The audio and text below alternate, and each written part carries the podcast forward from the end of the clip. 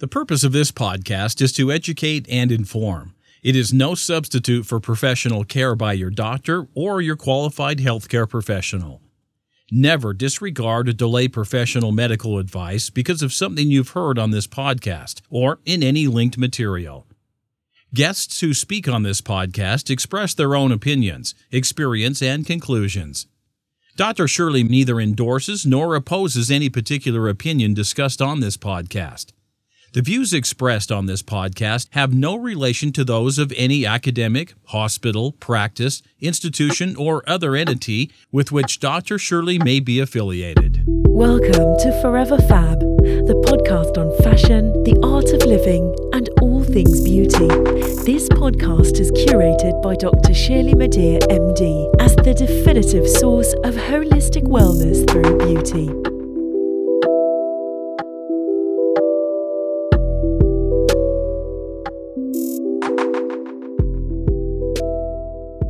This week's episode is dedicated to conscious transformation. The title of this episode is Transformation Through Reading, Writing, Arithmetic, and Race. This is my interview with Milagros Phillips. Milagros Phillips is a keynote speaker on race literacy, a TEDx presenter, certified coach, and a four time book author. The most recent being Cracking the Healer's Code, a prescription for healing racism and finding wholeness. For more than 35 years, she has consulted, designed, and facilitated strategic learning programs for organizations seeking to enhance their diversity, equity, and inclusion initiatives.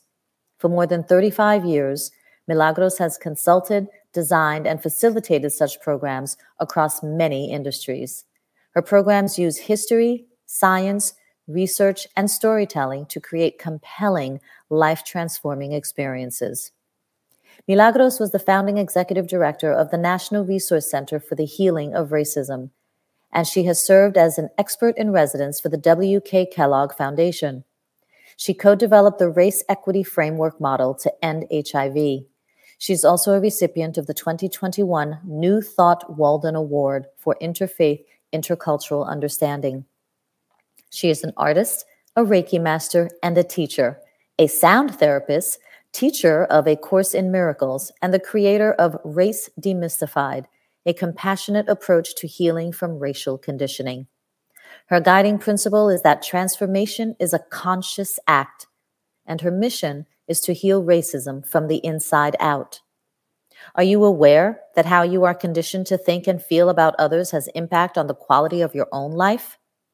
Did you know that education about race affects your bottom line? Let's discuss and get to the bottom of it all with Milagros Phillips.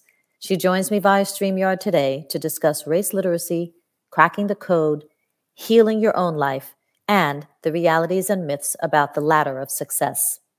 Welcome, Milagros. Congratulations on your success. And thank you for becoming a beautiful member of the Forever Fab community. Thank you so much for inviting me to be with you today. Such an honor. I cannot wait to get this discussion started. So let's get at it. Let's get at it. Tell me, what was your childhood like? We'll start from there. Oh, wow. So I was born and pretty much raised where the Middle Passage began. A lot of people don't realize that after Columbus went back to Spain in 1493, um, he went back and made several trips to the Dominican Republic, and um, and that is where I come from. And um, and so I was um, just this little kid who loved to dance and loved to sing and loved to draw and paint. That I tell people that I was born enamored of the arts. Yes, and uh, I uh, I still remember the first time my father took me to an art store. I couldn't have been any more than three because I remember I was in preschool, and and I still remember the way that those color pencils smelled. Oh. and there were easels on the windows, you know, and yes. I was just mesmerized, you know. Uh, but I um I I was the the youngest of a family of nine, seven of which had survived, five brothers, wow. and I had one sister. Uh, two sisters died way before I was born, and I was the baby. Wow. And I was a completely unexpected baby. Um, surprise! yes, total surprise. The, the the youngest was 14 already, And my mother, who kept getting bigger, thought she had a tumor. Mm. And um, eventually, my father just made her go to the doctor, like practically dragged her to the doctor because she was like, like, no, no, no, I'm fine. You know, he's Yeah. like, get bigger, you know. Yeah. And when she got there, the doctor examined her and said, well, you don't have a tumor, but you are pregnant. Yay. And they were like, that can't be because she was in her late 40s, you know wow. and uh and she hadn't had children in you know 14 years right and so um but he said immediately you you can't have this baby because you're too old 'cause this is back in the 50s you know Wow. like you know yeah and oh she goes oh i i don't know how to do a tumor but i do know how to do babies That's right. So- That's right. it's like this i know how to do you know and so uh so that's how i sort of came to be and that's how i got my name actually my name Ah. actually means miracle Oh, I was going to say, you're a miracle. You're a Yes, miracle I was- baby, aptly yeah. named. I was a miracle baby. totally And- unexpected. And so here you are. And, and the same way that you remember the visit to the gallery or the art store with your father when you were just about three and you remembered the color colors of the, the pencils and I'm sure the visuals and everything. Do you also recall the first time when you recognized or felt that you were either different or being treated differently? That came practically since I was born. You know, Mm. um, I I had very much an awareness that I was different from the other kids in our neighborhood. Uh, The Mhm. block where we lived, um, we were the only dark skinned family, um, and and so I already had a sense of that. But it was really cemented when um, one of the neighbors from across the street came over and asked what I wanted to be when I grew up, and Yes, she yes. did that because I used to dance on the porch all day long. Oh, I used to sing to make my own music and dance Yes. on the porch. And so it was about four, and she came over and she said, What do you want to be when you grow up? And I said, I want to be a ballerina. yeah. And she said, Well, you can't be a ballerina because there are no black ballerinas. Ooh. And she said, and, and I remember feeling that. And she said, um, and I said, Yes, there are. And she said, No, next time the ballet comes on TV, look and see if you see anyone who looks like you. Oof. And back then, the ballet used to come on on Sundays in the Dominican Republic. Mhm. I looked on TV and she was right. No one looked like me. Right. And I remember thinking, well, I'll be a flamenco dancer. Oh. And then someone said to me, well, you can't do that either because there are no black flamenco dancers. oh my God. And then I remember thinking, well, then I'll be a singer. Yeah. And that became kind of a, a quest for quite a while in my life. I, I trained to be uh, an opera singer. Wow. Really? Yeah, I was a coloratura at the time. So by the time I came to the U.S. when I was ten years old, that's I, I studied uh, music. I studied the vocal cords, as they say, right? Yes. Yes. And um, and I was probably the only eleven year old who could sing the entire score to Lucia di Lammermoor oh my in God. Italian. in Italian. Okay. So feel free to answer any of these questions in your operatic voice because I'm sure it would be beyond amazing. How fabulous! Yes, Yes. I really don't sing anymore. Actually, that training served me well because in the 1990s I became a sound therapist. Oh, wow. unbeknownst to me, just completely self-taught. I have no idea where the information came from, but suddenly I, I knew all the stuff about sound and sound therapy and how you can use it to heal the human body and what the human voice does and all of these things, right? Because I was also studying Reiki and all you know alternative forms of healing. And so, Yes. you know, this this sort of the the training that I had gotten Yes. served me really well in that arena. And um, you know, back then, like no no one had heard of it, and um, and so it was like brand new. I stopped teaching it in 1997. That's how long ago I was doing sound. Wow. Like, But you still use it because I heard a Mm. TEDx talk that you did. And just, yes, your words are definitely impactful. Let, let's not get that twisted. But as a compliment to the words that you spoke, your voice has such a melody to it and a rhythm. You know, your voice mm-hmm. takes us on this journey and you bring us right back to the reality, which is definitely you know a hard reality. But the way that you just bring us on this melodic journey and you and you bring us back to where we are there's so much hope in your voice that it's it really is in a way miraculous. It's beautiful Thank you so much. Thank you for saying that. You're I welcome. really appreciate that. You are welcome. Now, speaking about your recognizing that you were different and that you always felt different, how has your perception of yourself and race changed from that time when you were so young to now? Yeah, so uh, it- it's really been um, a journey of continual transformation. And so um, I remember when I graduated from FIT, um, trying to get a job on Seventh Avenue, and couldn't. So get you did fashion, you did arts, did you did fashion. singing, you did fashion, girl. Oh yeah, I'm telling you, it was like art was in my veins. It still Yes. is. You know, I Yes. still paint. Um, but um, but it was really interesting to me because I I couldn't get a job and I couldn't figure out what was wrong because I Mm. didn't I didn't have the nuances to really understand Ah, really understand. And um, you know, and I, I faced a lot of the discriminations that we all face as people of color. You know, Yes. the, the job's no longer available. Blah blah Right. blah. You know, the, the right, right.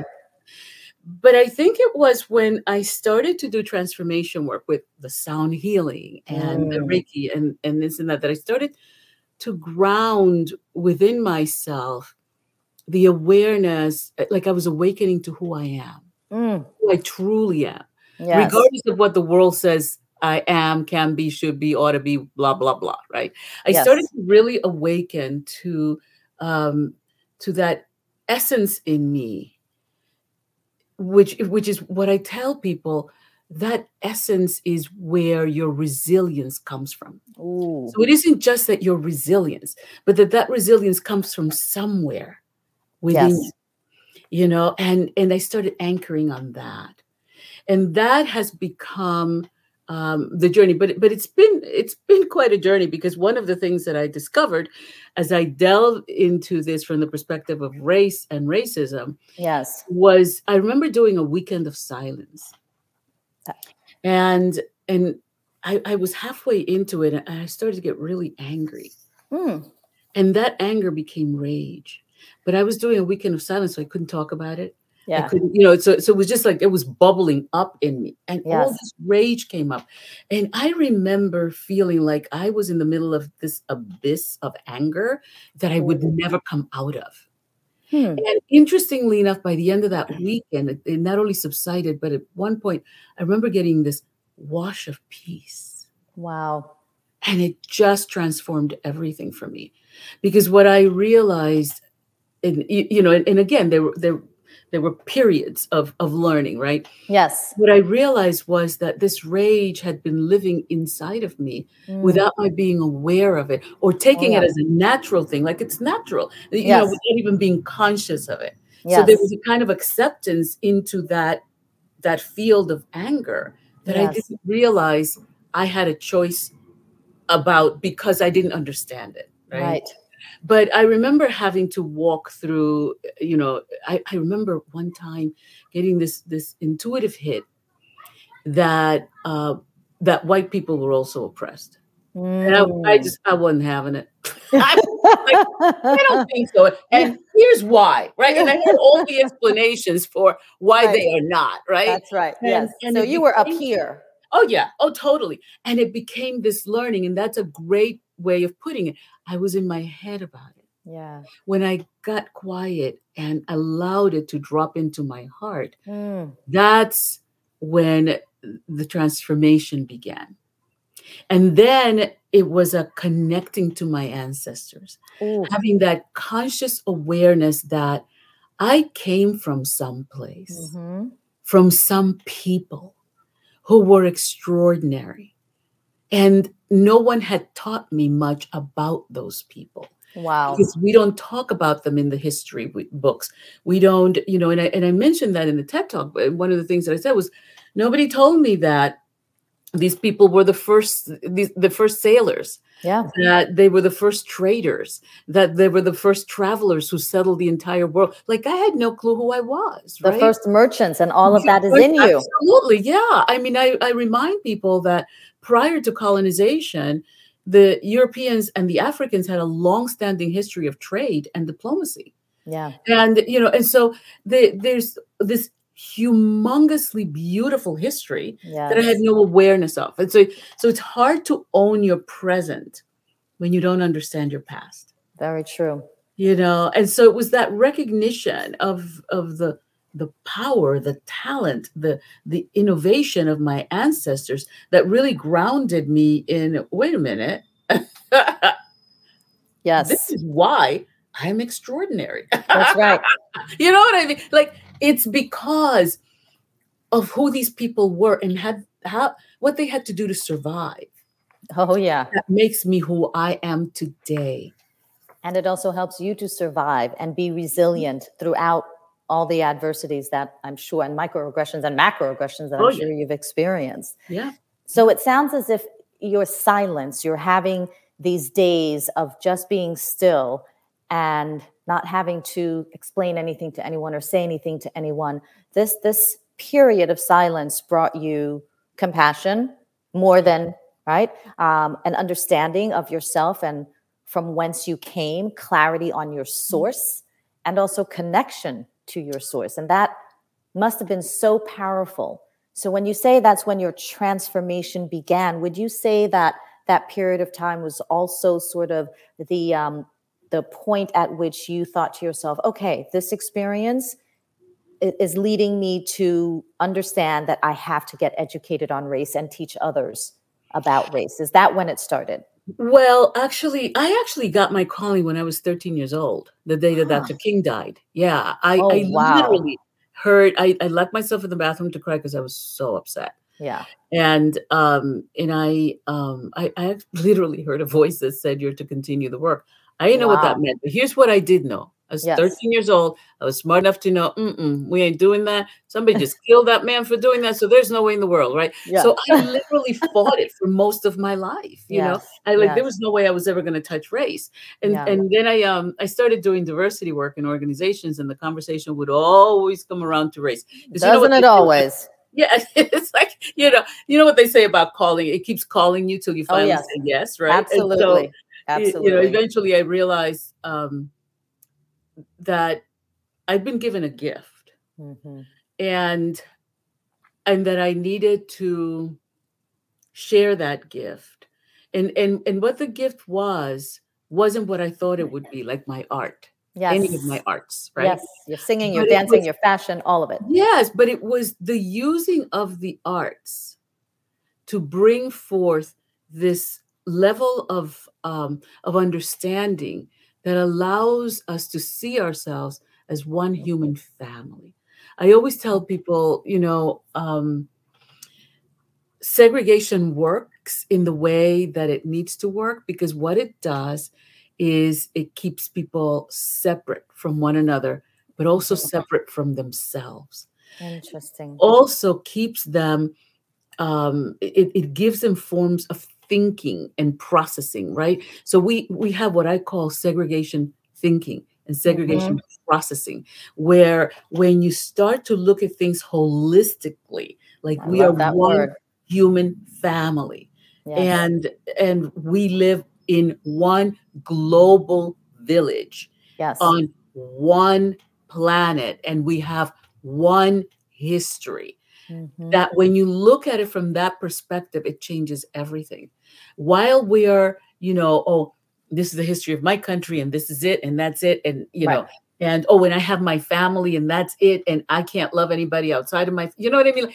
Yeah. all of that kind of segregation all those various forms of segregations that we use to separate and that have been used to separate us from one another that's not why we're here and it's not why we came right. human beings are wired for connection Yes. And and so so you know having that awareness and bringing that forth to that understanding that racism is a condition that was created over hundreds of years of conditioning Yep.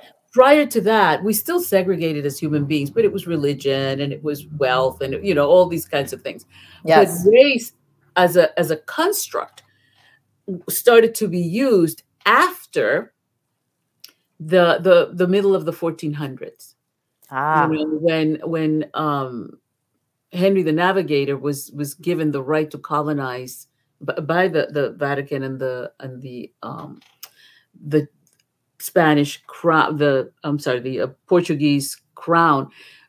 The the uh, actually the, the papacy gave the Portuguese crown the right to colonize the entire west coast of Africa. Oh, those popes.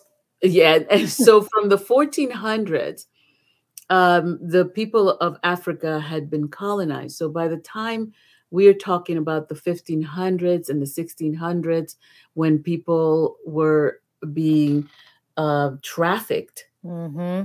to the so-called New World, and Yeah. the lands were being taken from from from the natives in this part of the world, but the natives in Africa's land were taken first.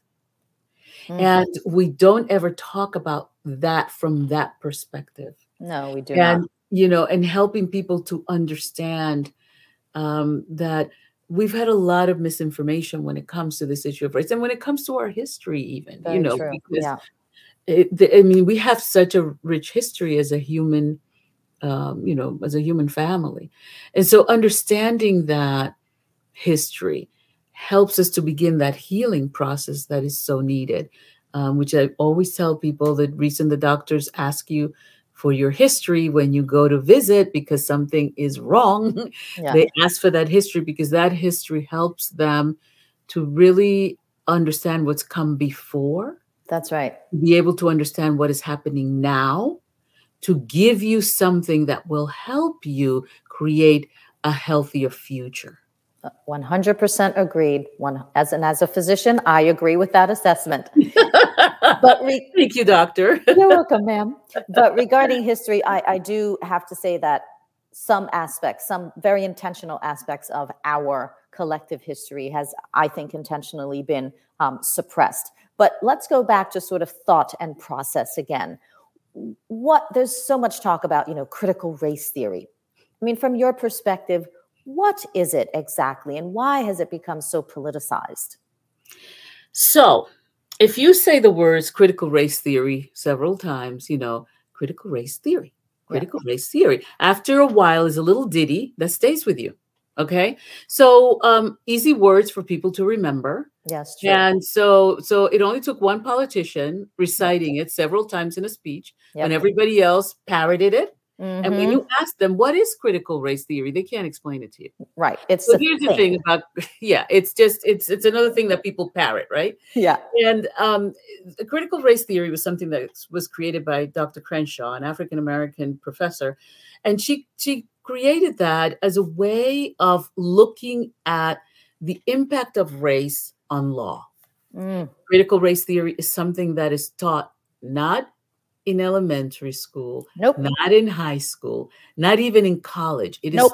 taught specifically in law schools, and not all the law schools have critical race theory as a subject.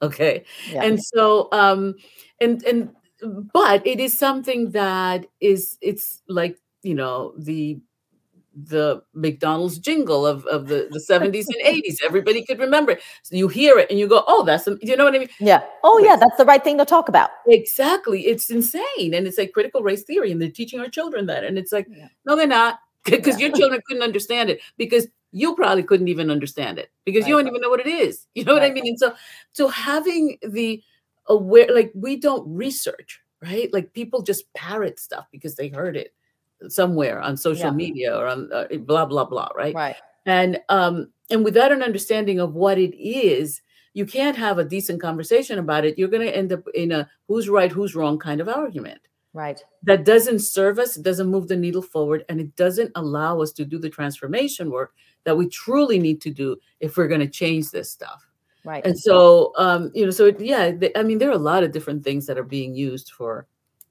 um that are being politicized yeah. and what that does is it takes us out of it. It it knocks us out of the um, of racial sobriety. Yeah. And it keeps us from being aware and Yes. being conscious Yeah. and making choices that um, that can change the way we do things and allows us to leave less of this stuff to the next generation. Right. It's almost as if you start talking about the critical race theory thing without Mhm. actually talking about the causes, the sources, the resolutions. Exactly. Right. I always tell people that racism is is institutional, systemic, internalized, personal, and interpersonal. And I wrote a lot about that in my book because there are so many ways in which people um, they sort of um, hijack the conversation. Mhm, mhm. And very often, the people who hijack the conversation are people who have no clue what they're talking about, unfortunately. And you get not their fault, it's just that, you know, we haven't exactly gotten a really good education around this, this topic because we all know what education does it changes Yes. things. It changes things, and that is scary for some people. Yeah. Very true. You've been listening to part one of the Forever Fab podcast with my guest, Milagros Phillips. Stay tuned for part two. Thank you for listening to this week's episode of Forever Fab, the podcast on fashion, the art of living, and all things beauty, curated by Dr. Shirley Madeir, MD. Live beautifully and help make the world a more beautiful place.